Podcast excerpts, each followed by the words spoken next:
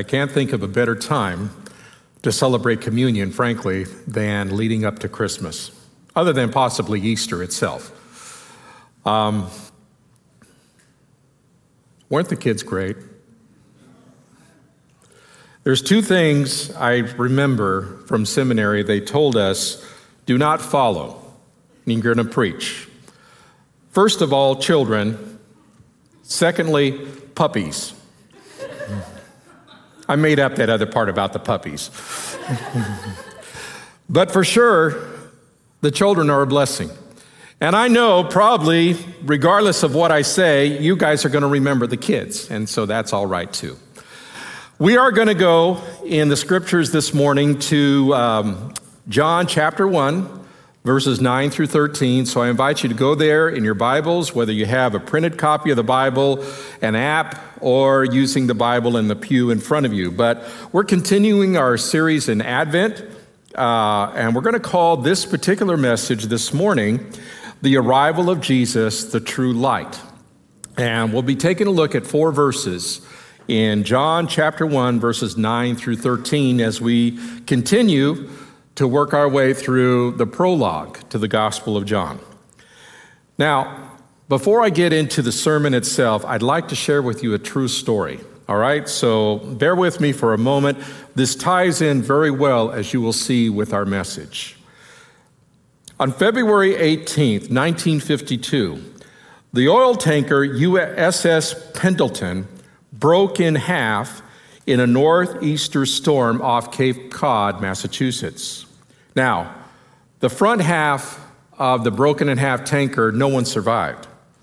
The back half, however, managed to run onto a sandbar and was perched precariously on this sandbar, and they got off a message begging for help. The message arrived in Chatham, Massachusetts, where there was a Coast Guard station.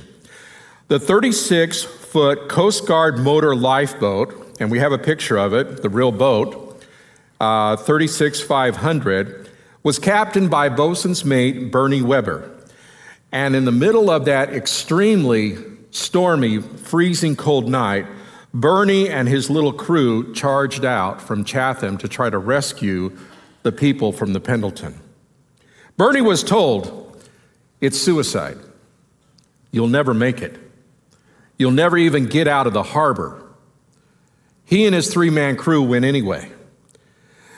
They arrived and found the Pendleton. Now, this is only a 36 foot long boat. But they put on that boat, besides Bernie and his three man crew, they put on that boat 32 men. So you can imagine how overloaded this boat was. And thankfully, the storm finally had died down, but it was still the middle of the night. But they were heavily overloaded.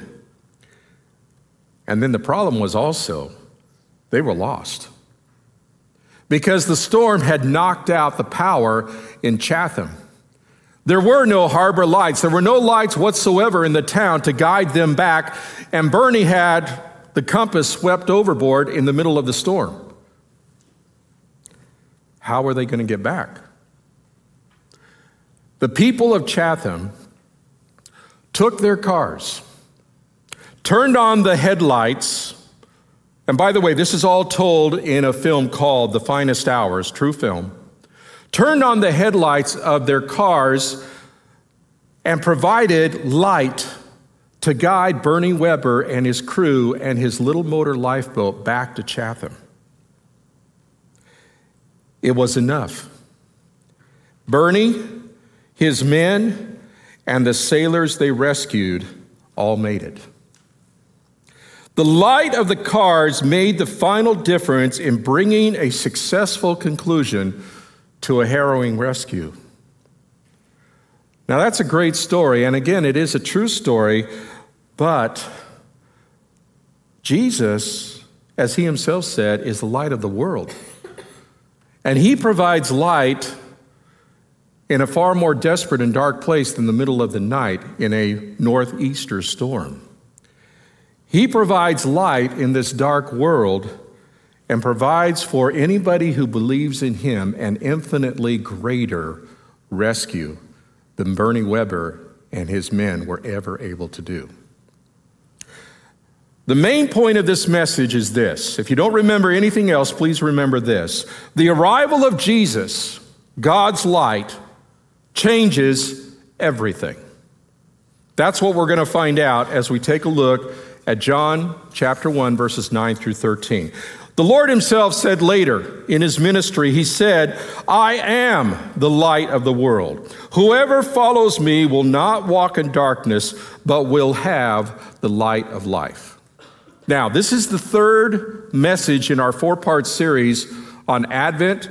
So let me just review briefly the two previous messages. Two weeks ago, Pastor Daniel preached on verses 1 through 5, where we were introduced to Jesus who is the very expression, the word that John uses to describe Jesus there is the Word, the Logos. But he is the very expression, the Word of God, who entered the world that he helped create and provided life and light. That's the first five verses of John 1. And then last Sunday, Nathan, one of our elders, preached on verses 6 through 8 where we're told about John the Baptist. John the Baptist, we're told there, was a witness to the light, a witness to Jesus. But as John himself made explicitly clear in his ministry, he was not the light. Rather, he testified to the light. And now we're going to learn about Jesus as the true light of the world. So here's our outline what we're going to be doing in the next 30 some minutes. We're going to be answering three questions about Jesus, God's light. The first question that we'll deal with in our verses how is Jesus described? We'll find there four facts about Jesus, not just written there, but also written earlier in the prologue. The second question is how was Jesus received by some? All right? And then the most important question is actually the third one for us, and that is what does Jesus give? All right? Let's take a look now. Read with me as we read John chapter 1, verses 9 through 13. Here we go. The true light, which enlightens everyone, was coming into the world, and the world was made through him. Yet the world did not know him. He came to his own, and his own people did not receive him. But to all who did receive him, who believed in his name, he gave the right to become children of God, who were born not of blood, nor the will of the flesh, nor the will of man, but of God. Okay, that's First John, or excuse me, John chapter 1, verses 9 through 13. All right, the first question How is Jesus described? Four facts that are given for us here in these verses. The first fact is actually, I'm going to borrow something from earlier in this chapter, and that's back at verse 5. In verse 5, if you take a look at it, it says there, the light, that's Jesus, shines in the darkness, and the darkness has not overcome it. Now, I have been able a number of times in my ministry to teach the Gospel of John. It's one of my favorite books of Scripture. And by the way, if you have never read the Gospel of John, you need to. This is a wonderful, wonderful gospel. As one writer said a long time ago, it's a book that we can wade through, and it's also a book that an elephant can swim. Meaning that it is simple to understand, but it is also incredibly profound. And that has to do with the words, a lot of times, that the Apostle John used. One of them here is translated overcome in the English Standard Version. It's not the only way to translate that word.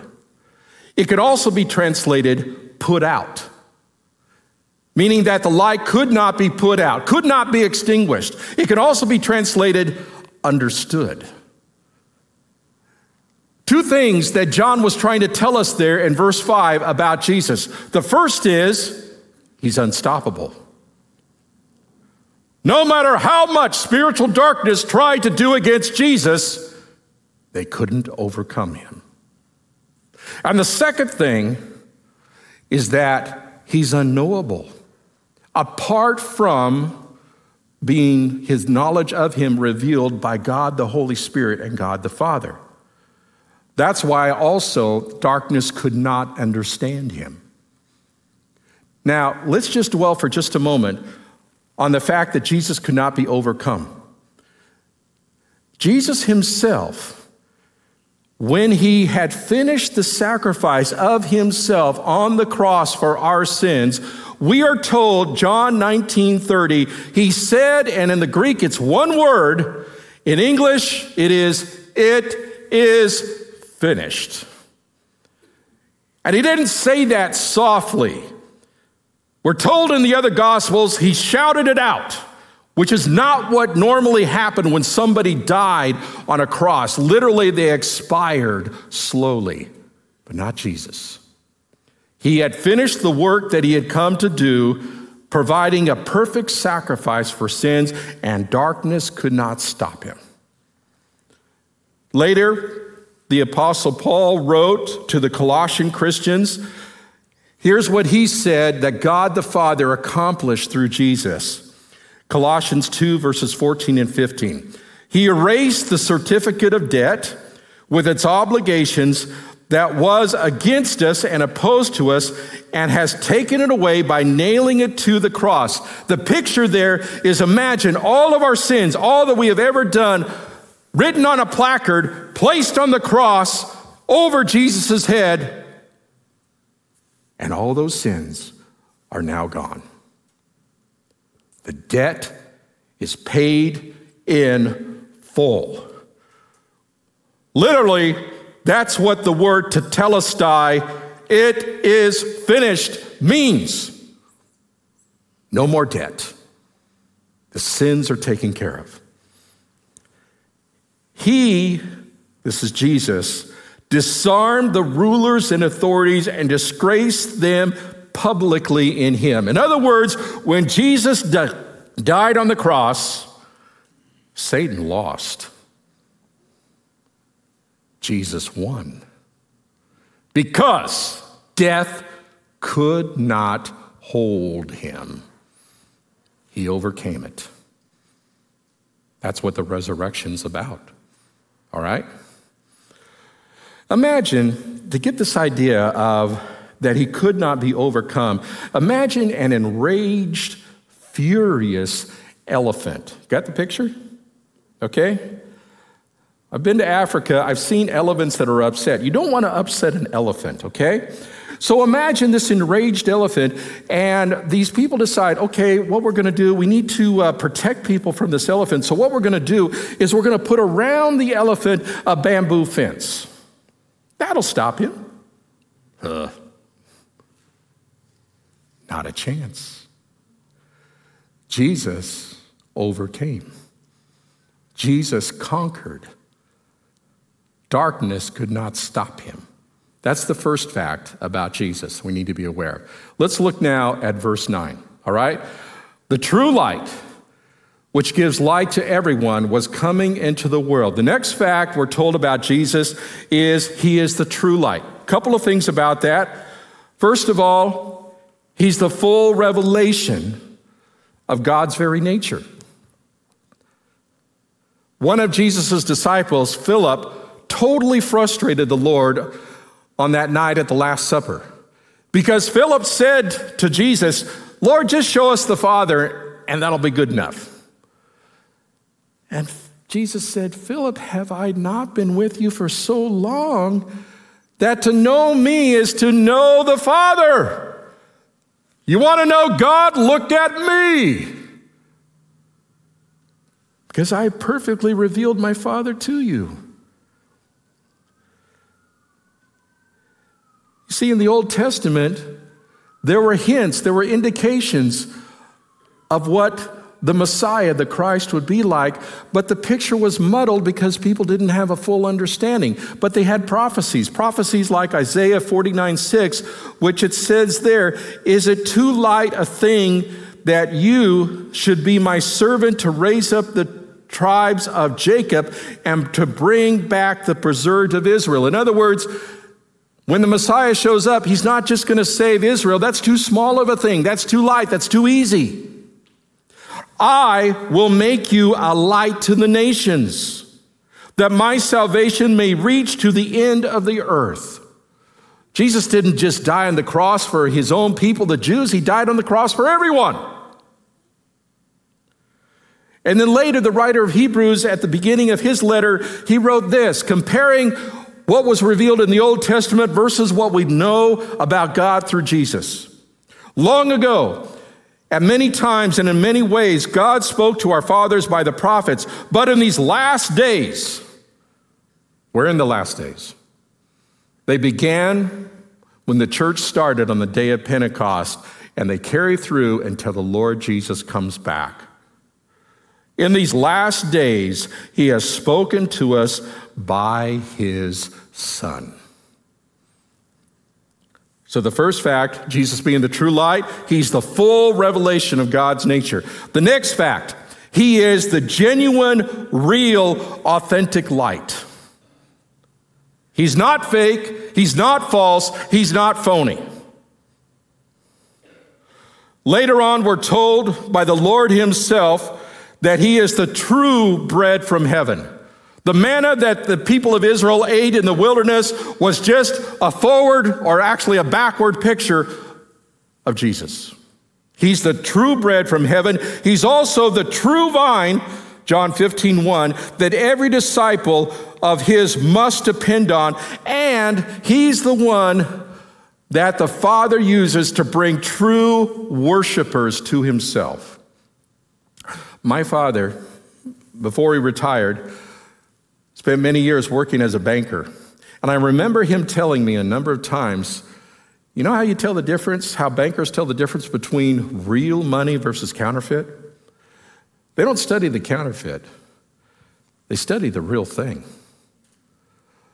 And that an old banker like him can handle the real money, and then when somebody tried to slip them a counterfeit bill, they knew it immediately. This is a phony. This is fake. It's worthless. Jesus isn't phony. Jesus isn't fake. Jesus is real. He's genuine. He's authentic. The next fact we're told about him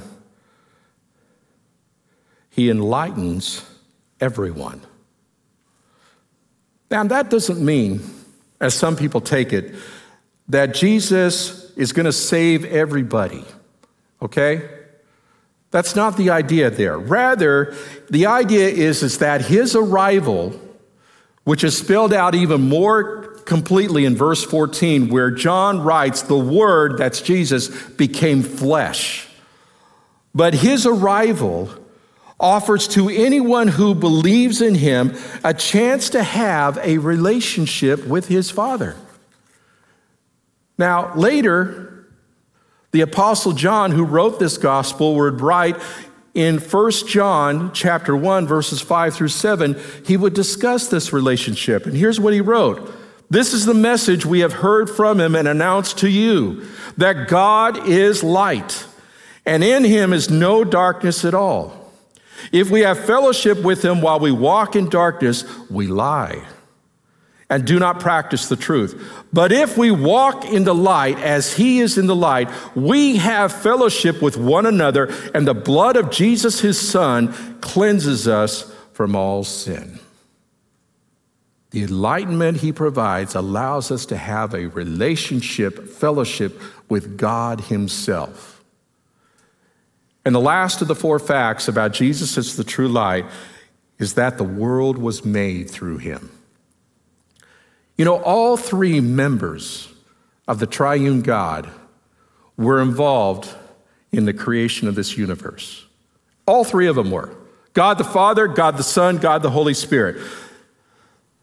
God the Son was the intermediate agent of creation, meaning that everything was created, everything, in the billions and trillions of stars and I don't know how many galaxies out there. Everything was created through him.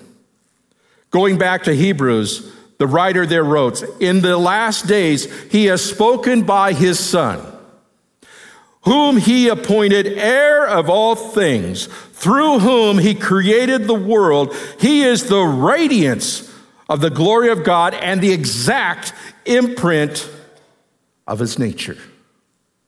And he upholds the universe by the word of his power.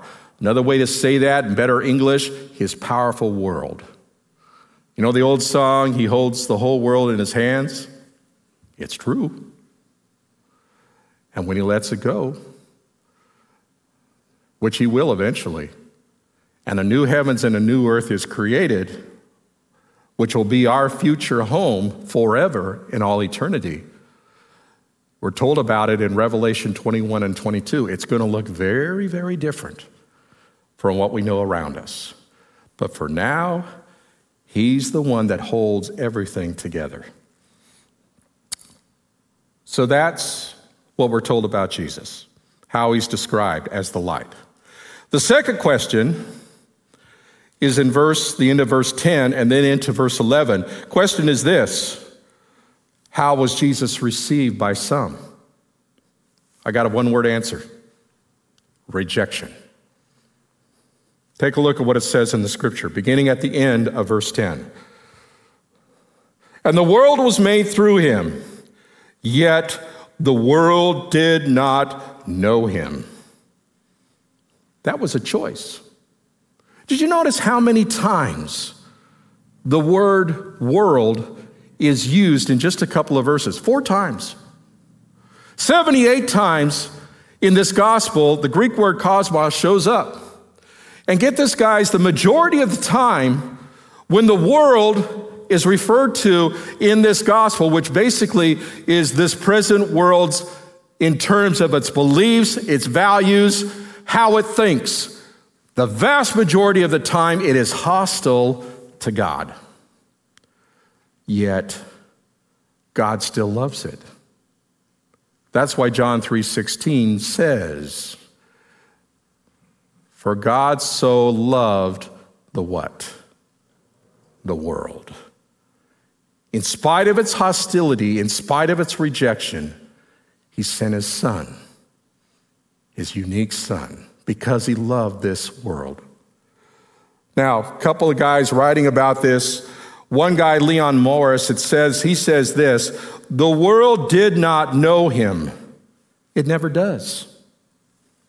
The world's characteristic reaction to the word, to Jesus, is indifference. Another guy, D.A. Carson, he wrote, If Jesus is the Savior of the world, which he is called later on in this gospel, that says a great deal about Jesus, but nothing positive about the world. In fact, it tells us that this world is in need of a Savior. It's getting darker and darker out there, folks, isn't it? And I'm not talking about physical darkness, I'm talking about spiritual darkness. Nevertheless, Jesus is still the light. And by the way, the world doesn't just simply hate Jesus, it hates anybody who follows Jesus too. Right?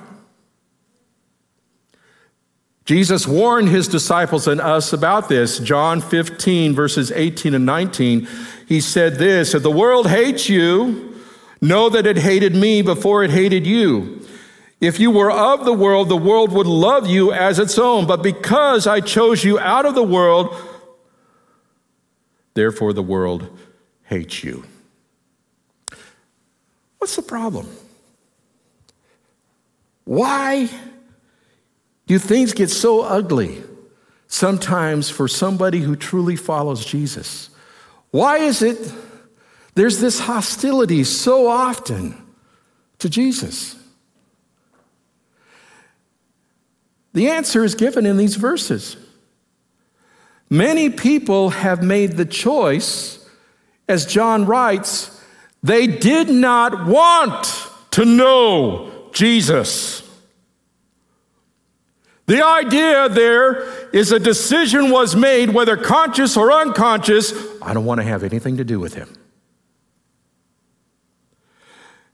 You see, sometimes when people really think about it, to know, be known by Jesus means we can't hide anything from Jesus, but by the way, we can't hide anything from him anyway, right? He knows everything. Later on, John will write in this gospel and said that Jesus did not entrust himself to anyone because he knew what was in the heart of every single person. He knows. John 3 18 and 19 says this, and this is the judgment. The light, that's Jesus, has come into the world, and the people loved darkness rather than light because their works were evil. Everyone who does wicked things hates the light and does not come into the light, lest his works should be exposed. When I was working at the old church many years ago, Linda and I were able to afford, finally, an apartment, a place on our own to live again. So we found this nice apartment in the northeast side of town. Very nice apartment. One of the problems it had, though, were cockroaches. They were big ones. Okay? But you notice something about cockroaches, and that is they do not like the light. You turn on the light and they scatter. Remember one time in particular, our son, who's now in his early 30s, um, I didn't see this, poor Linda did. Uh, but he actually had part of a cockroach in his mouth. He was a toddler. she slapped it out of his mouth and he started crying, you know, not knowing what I do wrong. You know, I was hungry. It was moving, you know. But crude illustration, but a lot of times that's how folks feel about the light of Jesus. They don't want to come into the light. But the most beneficial thing that can ever happen to us is to come into the light. All right? To experience the reality of that beautiful relationship with Jesus that he so wants to give us because he loves us. Now, there's a double tragedy in these verses. Yeah, the world did not want to know Jesus, but if we keep reading, there was a group of people who most of all should have wanted Jesus, and they did not. So, verse 11, he came to his own. Literally, he came to his own property, meaning his fellow Jews, the people who knew the scriptures. He came to his own, and his own people did not receive him. You got to remember, this gospel was written by a Jewish man himself near the end of a very long ministry, who for decades had preached the gospel and shared the gospel, and who had witnessed that, yes, some of his fellow Jews came to know Jesus as their Messiah, but the vast majority turned their backs on him. They rejected him because they did not want a crucified Messiah.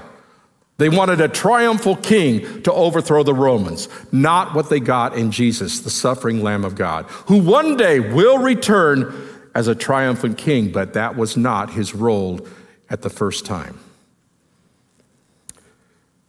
This unbelief had gone on a long time. Hundreds of years earlier in Jeremiah, the Lord had this message that was delivered in the temple where the people were not believing in God. The Lord said through the prophet, Since the day of your ancestors came out of the land of Egypt until today, I have sent my servant the prophets to you time and again. However, my people wouldn't listen to me or pay attention, but became obstinate. They did more evil than their ancestors. And then in Isaiah, Isaiah 53, a prophecy about Jesus, it says this. He was despised and rejected by men, a man of sorrows and acquainted with grief. And as one from whom men hide their faces, he was despised, and we esteemed him not. So, how was re- Jesus received by some? He was rejected because they didn't want to know him. But we have one more question. And it's the most important question of this whole passage. So, the third question, and it's answered in verses 12 and 13 what does Jesus give? These two verses that I'm going to read in a moment, this is the gospel. This is the good news that's available for everyone who comes to Jesus. This is the whole purpose of why John wrote the Gospel of John.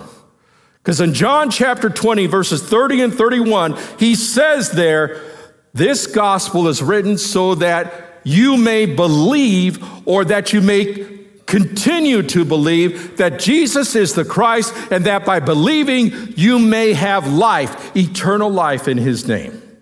This is a foretaste of it, so let's read it. Verse 12. But to all who did receive him, who believed in his name, name represents Jesus himself, he gave the right to become children of God, who were born not of blood, nor the will of the flesh, nor the will of man, but of God. The key verb is gave. Not receive, it's gave. Salvation is through Jesus, and it is something that He gives to us, but we have to receive it as a gift. It begins when He calls people to Himself. Now, Paul outlined the whole process of salvation in one verse, the Apostle Paul. John 8:30 this is what he wrote. Those whom he predestined he also called. Those whom he called he also justified. Those whom he justified he also glorified. All deep theological terms basically saying that what God starts when somebody comes to Jesus he carries it through into completion into eternity. Now, Jesus says it a little simpler in John 10, where he calls himself the good shepherd who lays down his life for the sheep, his people. Here's what he says My sheep hear my voice. I know them and they follow me. I give them eternal life and they shall never perish, and no one will snatch them out of my hand. Earlier, John 6 37, here's what he says there. All that the Father gives will come to me, and whoever comes to me, I will never cast out. Now, Greek language has a way of emphasizing things differently than English. They have something called a double negative in Greek. Now, in English, we understand a double negative, but it's not proper English, but we've heard it because we live close to Oildale, right? Ain't no way that's going to happen. But you can say that in Greek, and it makes good Greek. And Jesus here uses a double negative. Literally, another way to translate that, I will absolutely never cast them out. In other words, once Jesus has a hold of us, he holds on. And he says, My Father holds on to my people too, and my Father is even greater. Now, notice he talked about this is a right, okay? It's a right to a new identity. See, verse 12 tells us about this undeserved right that we can't possibly earn. Verse 13 tells us about the power source behind the right, okay? That new identity, the word he uses, the phrase he uses, is that we become children of God. That happens the moment somebody believes and confesses Jesus as their Lord and Savior. Paul writes in 2 Corinthians 5:17 he says there therefore if anyone is in Christ he is a new creation. The old has passed away behold the new has come. Now that new identity includes a beautiful, glorious future that we begin to experience the moment we come to Jesus. Jesus himself says this in John 5 24. Truly, truly, literally, amen, amen. In other words, listen up, this is important, okay? Truly, truly, I say to you, whoever hears my word and believes him who sent me has present possession, has eternal life. He does not come into judgment, meaning that once we've come to Jesus, we never have to fear standing before God being judged for our sins because He took that judgment that would have fallen on us, He took it upon Himself. He does not come into judgment, but has passed from death to life. Now, catch this, okay? Passed from perfect tense. Perfect tense is something that happens, and then you have the ongoing effect. What does that mean? It means that when we come to Jesus, we have already crossed over from spiritual death to life, eternal life. It never stops. Oh, yeah, this earthly body, mine is going to turn 62 next month. Believe me, I feel it. Eventually, barring the Lord's return, we're all going to pass. But the moment that we pass in, out of this physical body, guess what? We just entered a new state because we are basically now fully experiencing the eternal life that Jesus offer us, offers us that we began to experience the moment we got saved. How many of us have either seen the movie or read the book, The Lion, the Witch, the Wardrobe? How many? Okay, I see some hands out there, and it's hard to see much of anything in these lights. Do you remember in that story when the Pevensey kids step into the wardrobe, this musty old wardrobe, shut the door or shut the door most of the way, and they keep working their way back through the coats, and the next moment they're in Narnia. This beautiful land where Aslan, a Christ figure, the lion Aslan, is the ruler of this wonderful land. That's a little, little picture of what happens when we cross over from death to life. But it's far more glorious than what C.S. Lewis ever wrote about in Narnia. Okay? Now, verse 13 is important. Verse 13, we're given two important facts here that we need to catch. The first, he says there, these people, these people who are now children of God, were born not of the blood, not of the will of flesh, nor the will of man. Now, it's kind of strange words. Basically, what John is saying is that no human effort is involved. We can't do anything to earn becoming a child of God. That includes for the Jews who are very proud of their ancestry, saying that, well, I'm a descendant of Abraham, therefore I got my ticket into heaven. God's already punched my golden ticket. There are no grandchildren in the kingdom of God. We all have to decide on our own. And secondly, there's no human effort. There's nothing we can ever do to earn this. So, John, by saying not, not, nor, basically he's saying, forget about doing anything you can possibly do to earn this. Instead, they were born of God. It's a miracle of God that we can never do a thing to earn. It's a gift that everybody has to receive. So, as we wrap up this message, two very important questions. First question how will you respond to Jesus? It's absolutely clear from these verses who he is and what he offers. And that leads right into the second question Do you want to become a child of God? Now, maybe this is the first time you have ever heard what we call the gospel, but this is it. It's something that Jesus offers that we can never earn. So, what I'm going to do in just a moment, I'm going to lead in prayer, and I'm going to pray something what's called, we call the sinner's prayer. And if you would like to become a child of God, if you would like to know Jesus, I would invite you to pray along with me. And then afterwards, we will have a time of response as Rachel is playing for people who want to come forward for prayer, maybe to share with someone your decision that, yes, I decided today I want to walk with Jesus. Or maybe you just need to come forward for prayer for anything else. We're here to help. So let's bow our heads.